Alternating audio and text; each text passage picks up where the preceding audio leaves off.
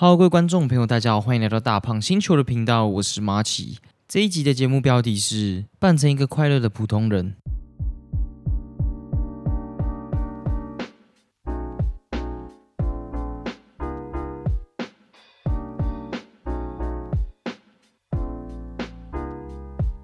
不知道大家最近过得怎样？我觉得最近可能正逢选举吧，所以我就要来小小的抱怨一下，总会觉得路上变得很不干净啊。因为假如你是我的老听众的话，我我老听众嘛，才六十几集，很像说多不多，说少很像也不少。反正就是你假如有听过我以前的 podcast 的话，就会知道我其实是一个中部人。感觉在都市的话，也不知道会不会这种情形会比较多。但是我在我这边的话，可能比较乡下的关系吧，还是能够听到很多宣传车的声音，就是每天早上缓缓开过每一个巷子的声音，然后他就会说什么掐吉席谁谁谁啊，什么什么之类的啊，然后还会播那种很大声的音乐之类的，感觉会有这种现象，还是因为台湾比较热衷于政治吧。但是我觉得这种事情。会影响到别人吗？好像也还好，因为他的确就是在早上的时候播。但对我这种可能像我现在是礼拜天早上的时候录音嘛，但其实我正常来说，可能早上在周末的这段时间，我早上是不会醒来的。但偏偏感觉那些选举车，可能就是因为抓住这种特性吧，可能现在大家早上也不会出门啊，然后可能要出去玩也都是下午出发之类的，下午才会有事，所以我们就抓准这个机会，然后去播放这些宣传车的内容，然后播一大堆有的没有的这样，所以。也是会让我小小的困扰啊，虽然他们没有什么犯法之类的，有吗？其实我也不太知道，可能噪音防治法可以去了解一下。好，反正因为我是一个早上喜欢睡觉的人，听到这种事情总是会心情比较差，但是还是会安慰自己，就是知道哦，原来我们台湾的政治参与度比其他国家高很多，就是在这些地方嘛，所以我觉得也算是好事啦。虽然每次都会很怀疑，就是诶，那个选举真的赚可以赚那么多钱吗？因为毕竟。那种宣传车感觉也是不少钱，但是每次都一定会听到这样。好啦，这个也是我不知道的事情，所以我们就不要乱说这样。但是我每次看到大家就不断的为政治吵架，然后可能有各种名嘴的节目，然后或者是政治上的议题的时候，大家总是不是会在不管是 PPT 或者是。巴哈场外啊，各种各大论坛，或者是就像我刚才说的名嘴节目上面吵得不可开交的时候，我觉得大家也不要太难过，就是也可以感觉到欣慰，因为毕竟你讲会觉得生气，然后会还是不断讨论这件事情，不管你是用正面还是负面的语气，我觉得都。代表着台湾还是很爱这件事情的嘛？那我觉得你假如很爱这件事情的话，这件事情就代表你有在关心，我就觉得还不错。这样，因为我觉得还是要去爱政治这项事情嘛。我觉得不用到爱，至少也要关注这样。而且民主的终极目标，我不知道是听瓜吉讲还是听谁讲的，就是很像还是课本上面写的，就是要不断的怀疑政府嘛，就是你不能相信政府，这才叫民主。就像是那种精英政治，德国精英政治，大家也不会完全相信政府了。你会完全相信政府的情况下，感觉就是失去。民主的这种终极目标，但是尽管是这样，就是我们要表达民主，我觉得还是有很多种方法，所以我还是会希望那些布条可以少一点啦。就是布条真的会很蛮影响市容的，就是你可能原本很很喜欢。城市的某一个角落，然后有一天，他的墙壁上面突然挂起了一个超大的人脸，然后想要你投几号几号之类的，心情还是不知道为什么会有点差。这样，呃，我自己就会觉得好像好可惜，哦，就这个地方原本应该可以做一些更好的大型艺术啊之类的，但没有想到现在就变成一个竞选的一个场所。但尽管是这样，我还是会觉得那些东西是不会影响到我生活太多，但是我还是会希望竞选的方式可以更进步一点，感觉会更好。然后，而且。最近有一个感觉，就是一直在修路嘛，不知道为什么每次正逢选举或者是年底的时候，就是会遇到一直修路的这件事情。这样，我希望只是巧合啊。但你家有听说过可能是预算啊，或者是各种问题之类的？但我还是觉得不断的修路，然后不是在一个很。闲暇的时段修路的话，感觉也会影响到蛮多人的。因为像我自己平常都会开上快速道路啊，当那种巅峰时段快速道路变成一道的时候，真的会堵非常非常的久。但是我觉得这也是必要的，因为毕竟路这种东西就是每天有车子过去嘛。但我还是觉得可以再更分散到其他的时段一点，不要每次都聚集在年底或者是快要选举的时候，就让我觉得啊，这段时间怎么又这样子？但也有可能是提醒我要选举了，或者是今年快结束了这样啊。那这边。还是希望大家要记得去投票，因为我觉得投票这件事情真的蛮重要的。我觉得才发挥出你在台湾的这个价值嘛。因为有一些国家是没有办法投票，这也是一个事实。或者是有一些国家你投票来来去去也是那几个候选人，也是就就。就也没有要批评什么，就是各有好坏嘛。但是我感觉你只要去投票的话，自己去参与这个政治的过程，然后自己选出自己心中想要的那一个答案，感觉到最后就算是不是你的这个答案，我感觉你也会对这个解答好过一点，因为至少你。去奉献了嘛？你不是任人宰割的，我觉得这还蛮重要的。而且之前不是也拍过一个广告片，就是说什么一群老人啊，然后呛一大堆年轻人说啊，我们时间很多啊，我们就是会去投票，我们不像你们都不投票，所以你们就好好乖乖的接受我们的选择吧。我也不希望这样子，我希望这是大家一起共同努力前进的结果。这样，总之我还是不希望大家对结果感到无奈。好了，那接下来我们来聊一家我觉得很赞的酒吧。那因为感觉这也是我推荐的第。一家酒吧，我觉得假如要推荐的话，这样也是有点不好意思，因为我假如推荐一些很冷门的话，我自己以后去也是蛮尴尬的。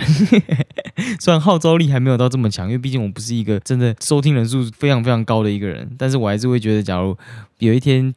不管是大家去了，然后觉得不好喝，或者是怎样。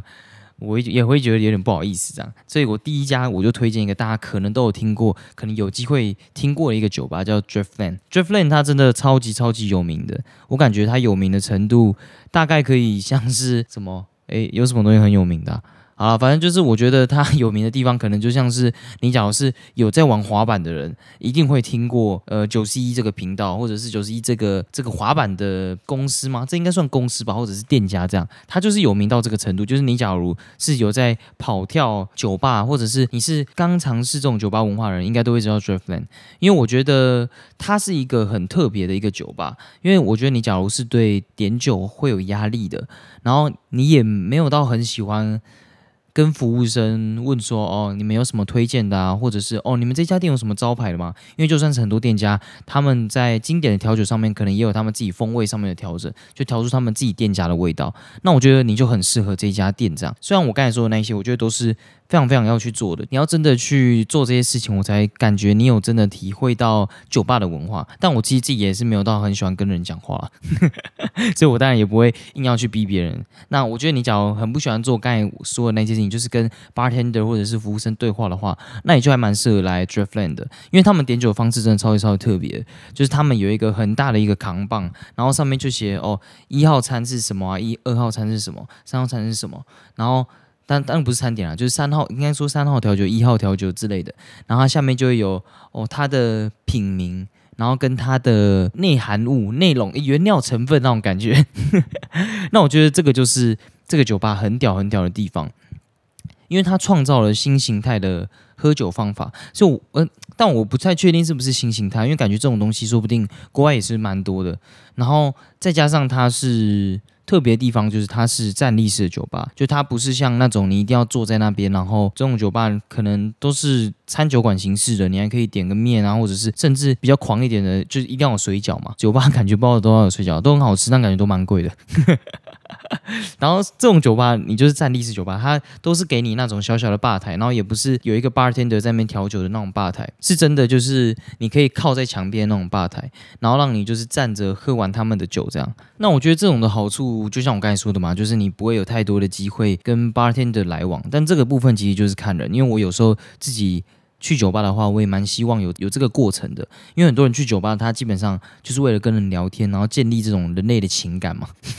对吧？感觉这也是蛮重要的。但像我有时候就只是想要跟一起来喝酒的朋友聊天啊，然后聚焦在这个调酒的身上。但有时候其实八天的那个服务的热心，但是现在这种八天的也很少哎，感觉八天的很吃那种频率，就是他会跟你聊天，真的蛮吃电波的。但有一些八天的只要在跟你聊天的话，我觉得就也能更好的去跟你讲哦，他怎么调这支酒。久，然后或者是他们那时候设计这家店的一个概念是什么？像我那时候有去台中有一家酒吧，跟小编那时候去，然后那个店的 bartender 就还是我们以前的算学长吧之类的，就是哎不是我们认识的，但就是哦知道原来他们我们来自同一家母校，哎同个学校这样，所以就还蛮酷的。我觉得就是你有这种。情感上的连接，说不定也是酒吧能够存在那么久的一个原因。这样，我觉得这也算是一个酒吧的文化，这还蛮重要的。所以，你只要来到这种酒吧、这种形式的酒吧，你可能就会失去掉这个方面的乐趣。这样，但伴随的，就像我说的，你可以有更好的时间跟另一半相处，或者是更好的去喝这个酒。这样，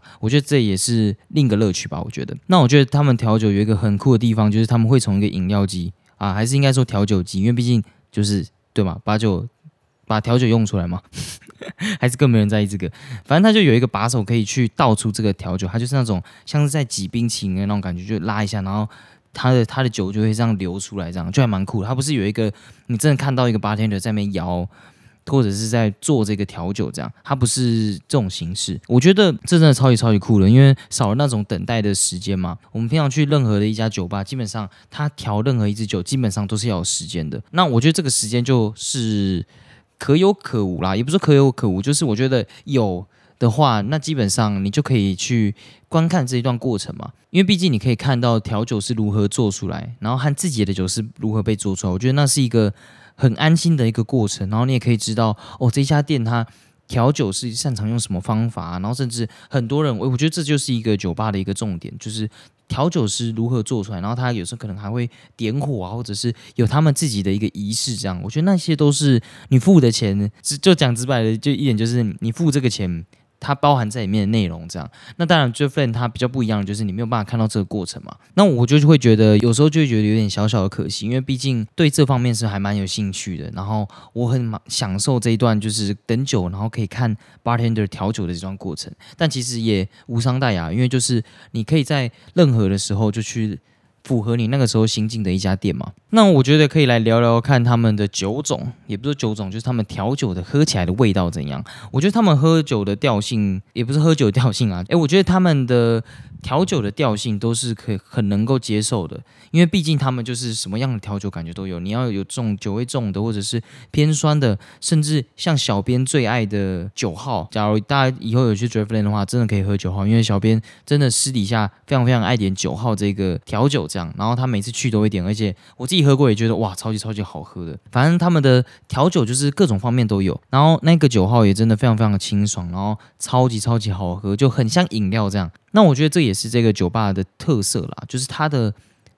酒种基本上大多数都不会真的冲击你的喉咙啊，或者是就像有一些店的那种长岛冰茶都是加强版啊，甚至是直接加那种。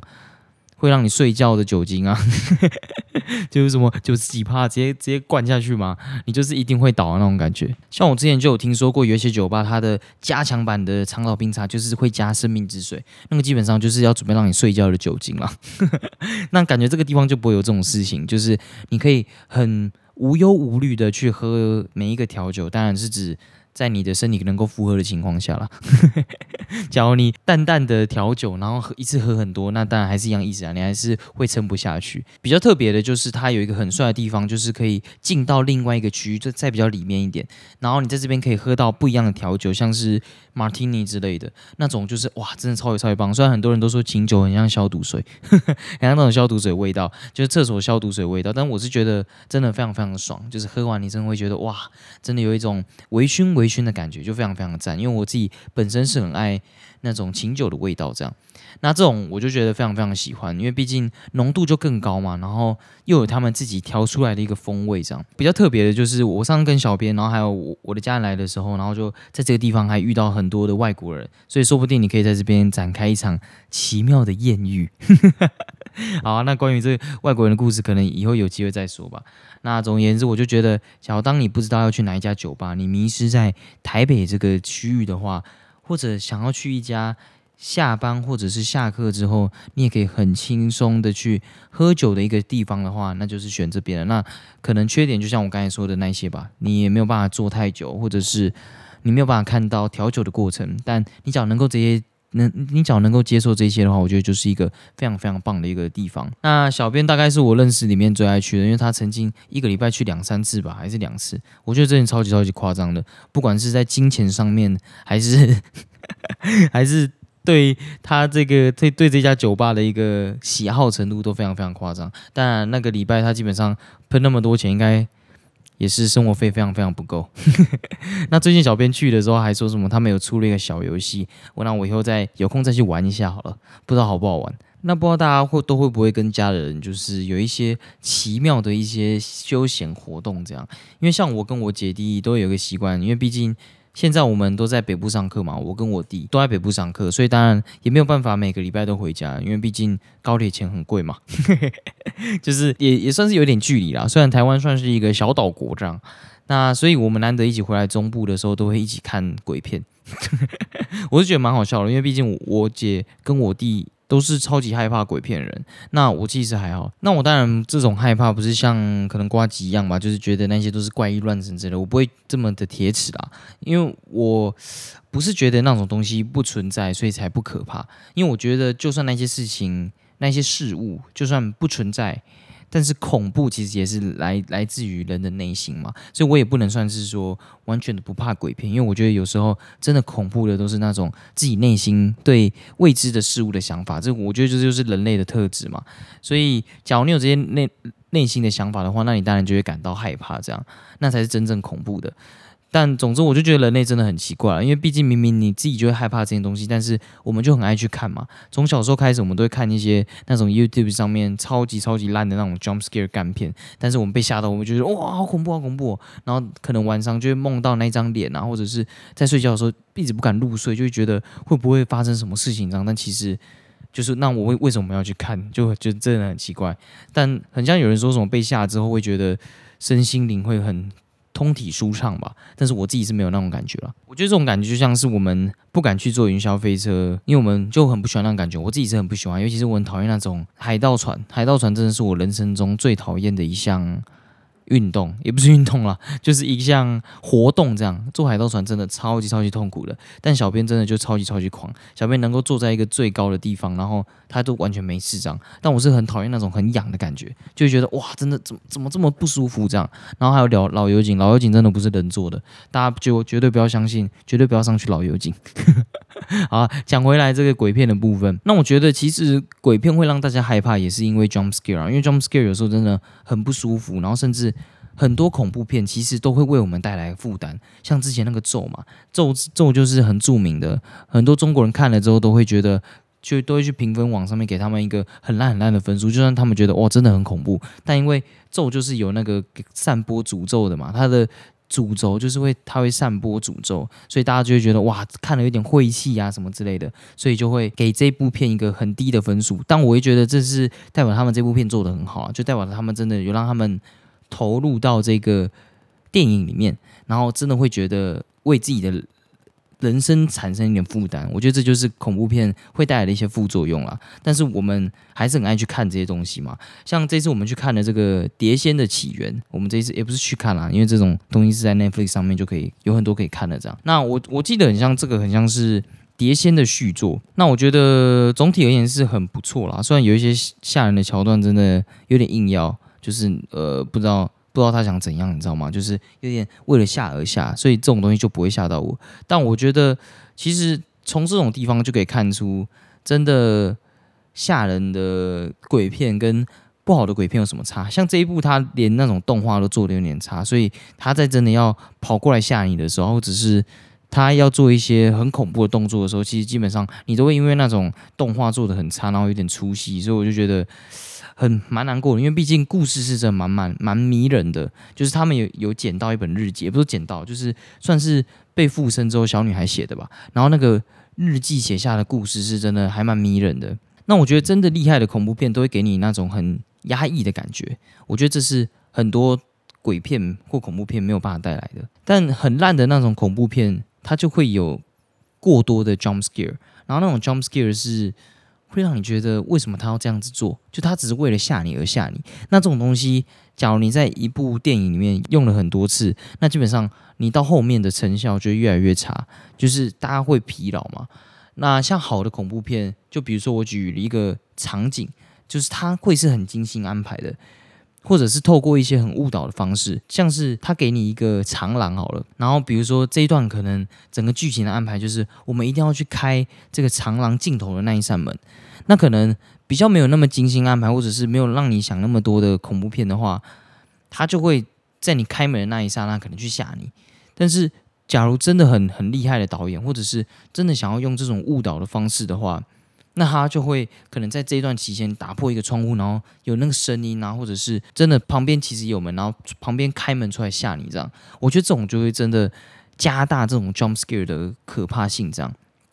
或者他也可以在过程之中，你在走的过程中有暗示，然后加深这种印象，让你感觉哇，其实。走廊尽头这一段过程会很压抑，这样像那个史蒂芬金不就有一段就是会有那个洪水，然后这样子冲过来，那种的压抑就会非常非常的大。好了，总之讲了这么多关于恐怖片，但我还是觉得恐怖片是真的还蛮好玩、蛮好看的。诶，假如大家真的很无聊的话，真的可以跟家人或者朋友一起看恐怖片，就感觉可以增进一些那个。感情吧，像我之前第一次看咒也是跟一群棒子一起看的，就之前有讲过嘛，所以感觉看完之后真的你会了解到每个人看恐怖片的样子，就男生有时候真的被吓到，他们会变得很像 失去自己威武的那个形象，这样还觉得我觉得还蛮好笑的。但像我自己跟我姐和我弟是有几个潜规则。就像是我们台湾民俗文化不看，但咒我就就有看了，但感觉咒比较没有到真的很台湾民俗这样，虽然它还是有牵涉到一点台湾的部分这样，但因为那时候在看咒的时候我已经看过一次了嘛，所以我那时候就跟他们说好了，你们就看，然后我会跟你们讲说哪边很恶，或者是哪边真的。有那种很恐怖的 jump scare，我就直接跟他们讲说，哦，那这段你们不要看，我觉得这样看你们真的会觉得很有压力，这样，那我觉得就可以避免掉一些生活上的负负担啦。因为我这样跟他们讲完之后，他们就基本上就就不看那一段，或者是他们就会有一个有一个预设的心理嘛。因为你假如有一个预设心，那当然它发生的时候，你就会哦。也就也就也就那样嘛，就会觉得比较还好这样。不看这种台湾民俗文化的原原因，就像中邪，中邪就学霸掌嘛。那基本上自己是住在中部，那基本上这种东西就跟我很很接近这样。而且我们从小时候就不断的会听过这种事情，也不是这种事情啊，就是这个文化是真的存在，然后真的也有人就是发生什么什么事啊，或者是关于这些的一些传闻。所以我们当然看这些，我们就可能会投射到这个生活。那假如你不看的话，就是很简单嘛，你不要看，那基本上你的生对生活上的负担就会比较小一点。然后我觉得很多时候都是人类可能那一阵子可能就真真的很不顺啊，就像我们会，就像我们可能那那一阵子出车祸啊，或者是就身体常常发烧啊、生病之类的。我所谓这种现象，当然是你有时候真的很多东西是可以用科学去解释的。但没有办法科学解释，就是你当然就是可能会牵涉到一些 灵异的事情吧，这种东西当然就比较难说一点。但我想要说的是，就比如说有时候可能就只是几率上的问题，然后你刚好遇到那些几率上的事，然后但是我们人类就会有很多时候都可能会把这种对生活上的埋怨啊，或者是对生活上的这些不甘，然后投射到哎，我们最我最近是不是？被怎样啦，或者是我可能不是不是被下咒啦，怎样怎样之类的，所以当然才会有相对应的，比如说像帮你驱驱邪啊，或者是像我们中部都会有很多那种叫修家嘛，或者是南部都有这种修家，这是台湾的特别的一些民俗嘛。那当然，我觉得它是一定有用的，不管是从心理层面或者是灵异的角度去看。我感觉说不定都是有用的，因为这种东西我们就是没有办法去证明嘛。我觉得我想要说的是，那种恐怖片会不会对你带来负担，或者是你觉得像那一阵子很多人看完之后，不是都会在迪卡发文说什么哦，他自己看完之后之后就常常摔车啊，或者是怎样之类的。我觉得这种东西有时候说不定只是你把这种生活上的负担投射到这个上面的。好了，我反正我就觉得这种困扰有时候只是大家自己去想的，然后怪罪到这个方面。那总之，我觉得跟家人看电影是真的还还蛮爽的，尤其是看这种恐怖片，因为他们有时候都他们在怕，我不怕，然后看到他们这样子，我就觉得还蛮好笑的。然后有时候被吓完了，真的也会觉得可能肾上腺素爆发吧，然后你就觉得我靠，这段也太恐怖了吧。但过后我就觉得还蛮爽的。但我觉得大家还是要去适量去观看啊。那假如你的朋友、你的家人真的不情愿。不愿意去看，那就不要逼别人去看。就像有很多人他没有办法坐云霄飞车嘛，那你不要逼那个人去做，说不定那个人去做了之后就不小心心脏病爆啦什么之类的，那你可能就会带着他的羞愧，带着他的影子过一辈子，就是会这么恐怖嘛？因为不是有很多人看了恐怖片之后还会癫痫什么的，所以大家真的，假如那个人不看，就不要硬拉别人去看。因为我之前还听说过什么，有一群朋友啊会故意把人拉进去看恐怖片啊什么之类，我觉得。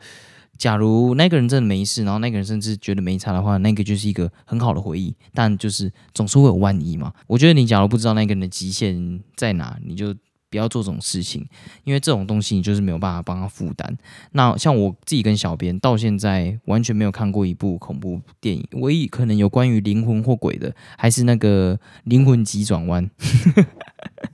或者是那个可可夜总会，可可夜总会干应该关于鬼吧，毕竟就是地下的世界嘛，那种我们才敢去看，就是动画类的，然后甚至真的就是不是主打鬼片的，我们才敢去看这样，我们都不会去看恐怖片，因为小编认为那个就是他很不喜欢这种感觉，那我也很尊重他这样。那我像我之前就会说，哎，我们要不要去一起看咒？然后小编就说那个看有人看了怎样怎样之类的，你大家看了怎样？就他还还很关心我会不会我自己看的也发生什么事情这样。那还好，可能是上帝的保佑吧，或者是神明的保佑，我就是那段时间真的过得。也没有到特别的，就是发生什么事情这样，也有可能是我自己发生了，但我自己没有感受到。但我总之我就觉得恐怖片是就适度的话，那真的是会是一个非常非常好的休闲活动，但绝对不要让它成为你心灵上的负担。好啦，那到这边我们听一首歌休息一下班，等一下就进入我们今天的主题。这首歌是上一集有提到的哟。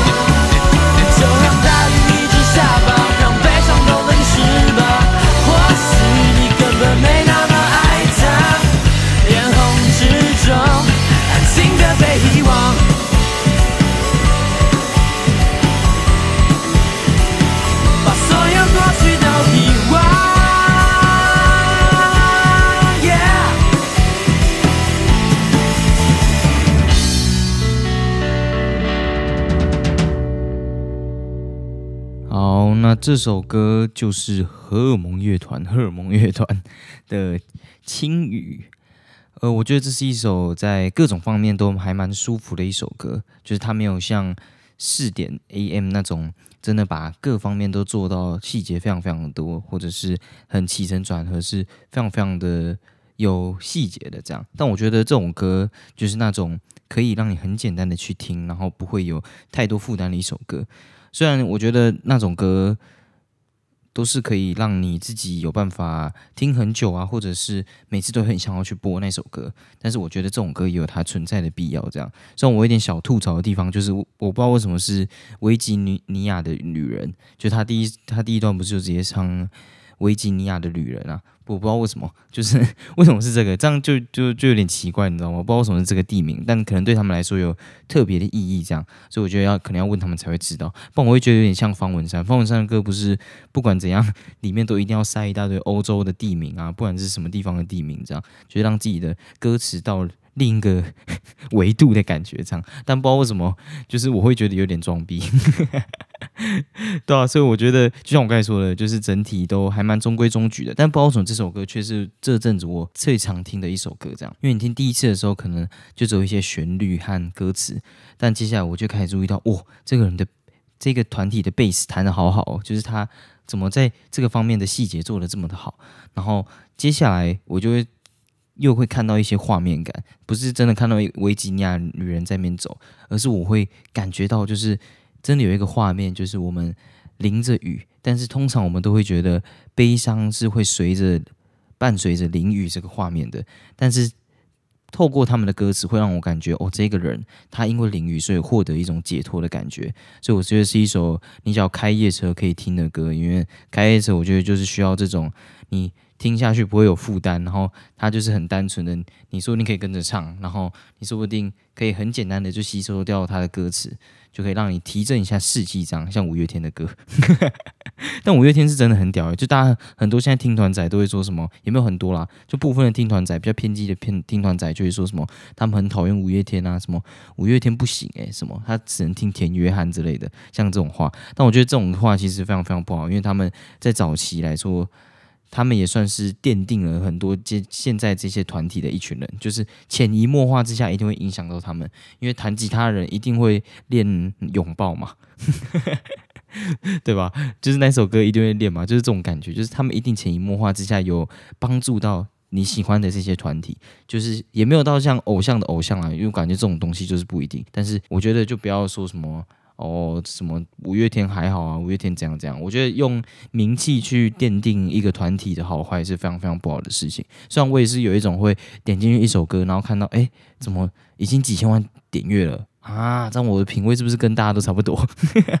那种感觉，我觉得这种优越感是一定会有的，但是希望不要升华到这个维度。这样好啦，总而言之，这是我很喜欢的一首歌，分享给大家。好，那我们就进入我们今天的主题吧。那不知道有没有上次万圣节，去年万圣节就开始在听跑我的 podcast 的听众？那假如在有在听这个节目的听众，就会知道我们上一次的万圣节是一个非常非常小的短片。然后我讲了我小时候会被安亲班，然后到再再去。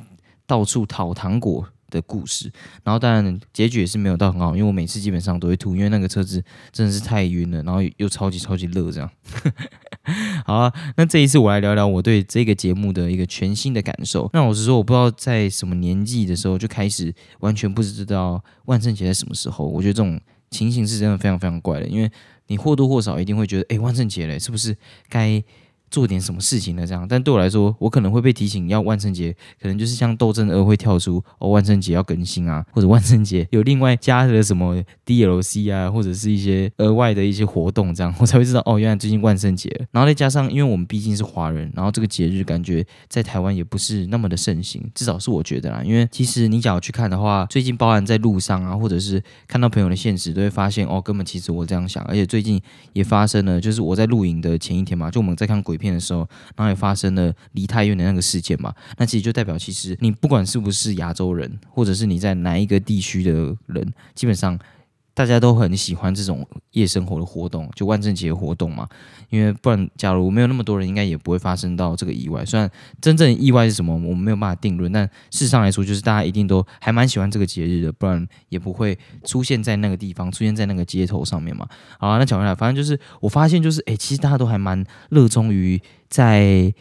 万圣节这个活动上面的，因为像小编那个时候前阵子去那个信义啊，然后他们也说哦，一大堆人都扮成什么啊，然后我我姐去酒吧，然后也说哦，现在很多人都会扮成万圣节的一些怪物嘛，对吧？应该算怪物吧，就扮装，然后到处走在街头上面，很像台湾也开始默默的在接受这个文化，这个也我也不知道是好是坏，就可能是看你个人吧。你只要很很喜欢这个。活动的话，那其实也不能说什么这样，但是我就觉得有点商家的阴谋了，不知道为什么，我就拒绝接受这种事情，可能也是因为我有点懒吧。反正我我我看到这些东西的时候，就会发现啊，其实根本就是只有我这样想，你知道吗？我就像是那种在 YouTube 影片底下会留言，哎，这个人唱歌根本还好吧？哎，只有我这样觉得吗？然后就像那个。Twitter 那个梗图嘛，他就会直接跟你说：“对，只有你这样觉得，你是什么？哦，你是电，你是光，你是唯一的神话嘛？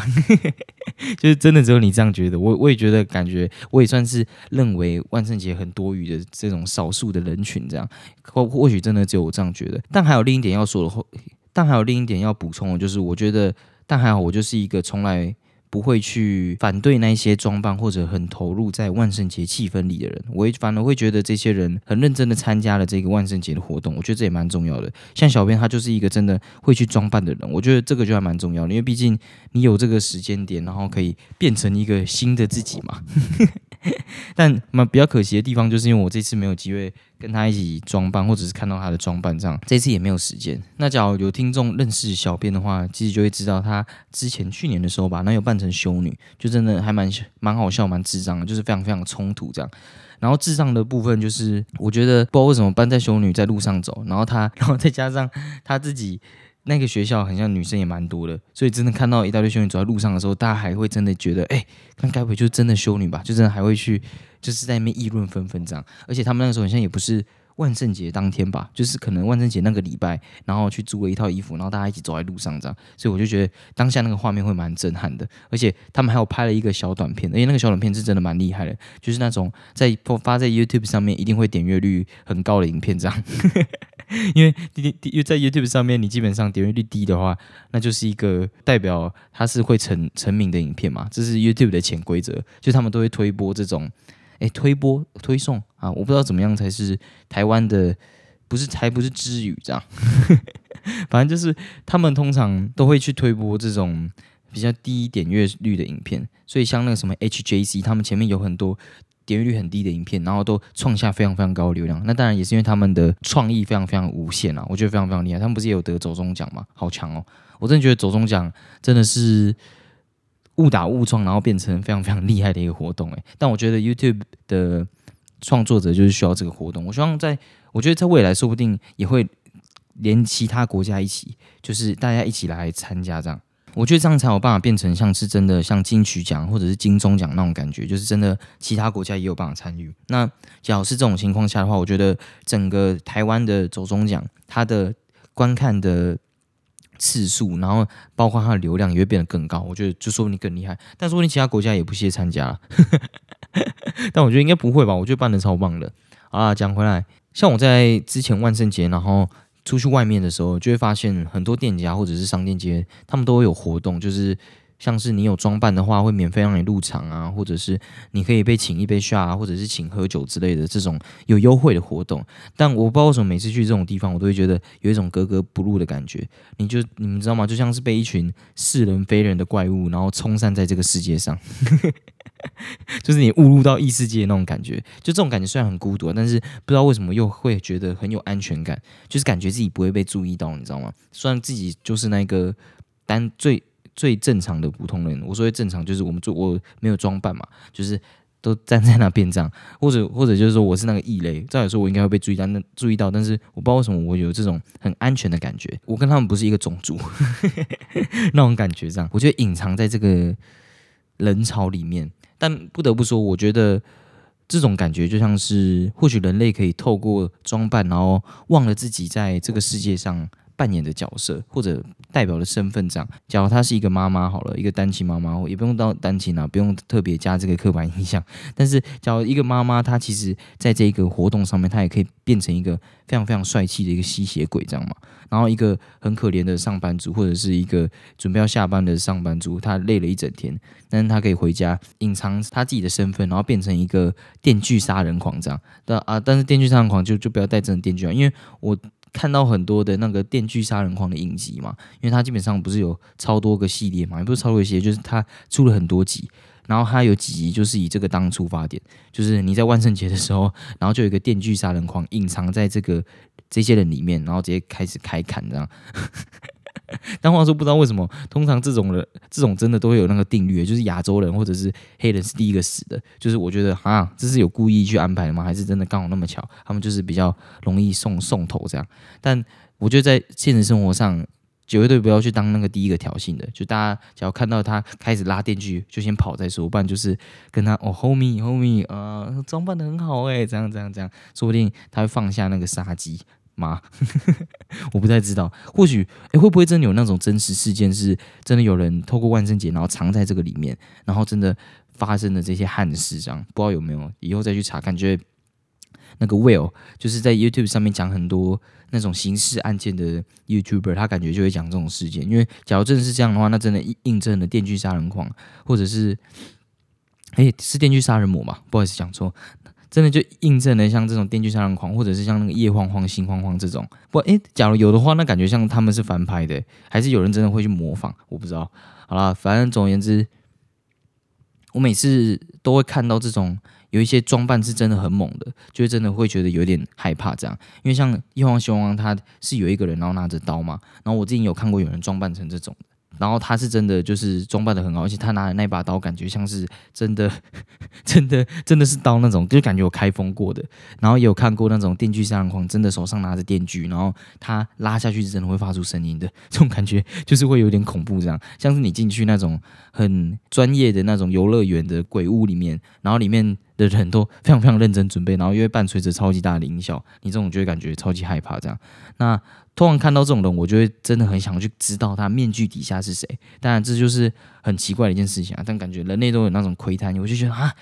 哎，这个扮成电锯杀人狂会不会他底下是一个，就是一个文书生，然后他可能只是一个工程师，或者是很冲突的，就只可能他只是一个，